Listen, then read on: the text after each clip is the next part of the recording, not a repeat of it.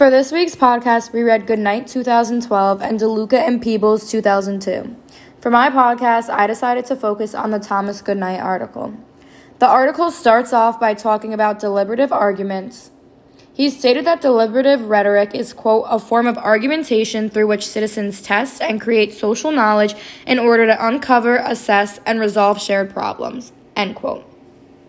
Many things have began to replace deliberative argument, and if this continues to happen, it will become a lost art. Throughout the article, he elaborates on this claim by proving three propositions. The first section in this article is uncertainty and the grounding of disagreement. He states that all arguments arise in uncertainty, which mean all arguments are not immediately controversial. He talks about O'Keefe's service he performed about ordinary encounters in life, and while although they are different than less personal discourses, they are significant varieties of argument nonetheless.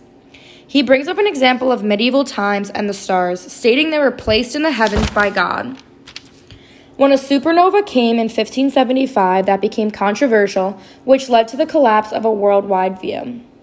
While not all of these disconformations are so dramatic, they all come from a background of uncertainty. The article then talks about the term spheres. One use of spe- spheres, they explain, was how it was used to justify discrimination of females.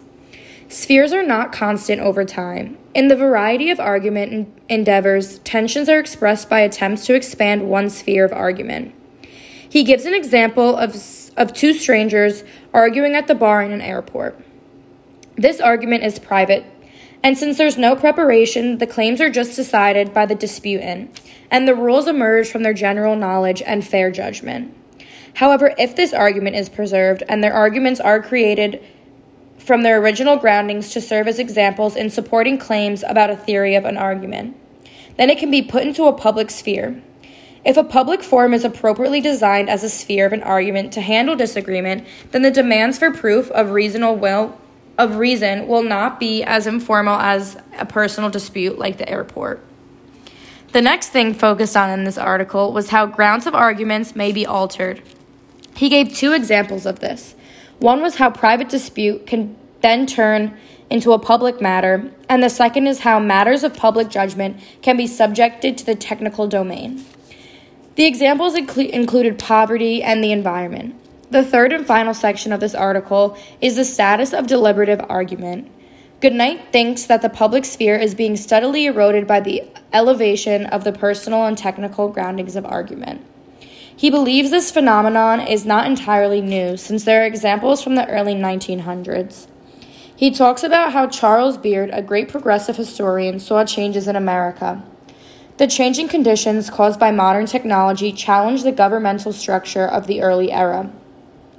He believed the government was being transformed to a quote, economical and technical business on a large scale, end quote.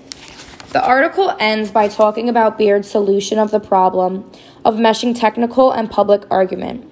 His summary points to an enterprise for argumentation theorists.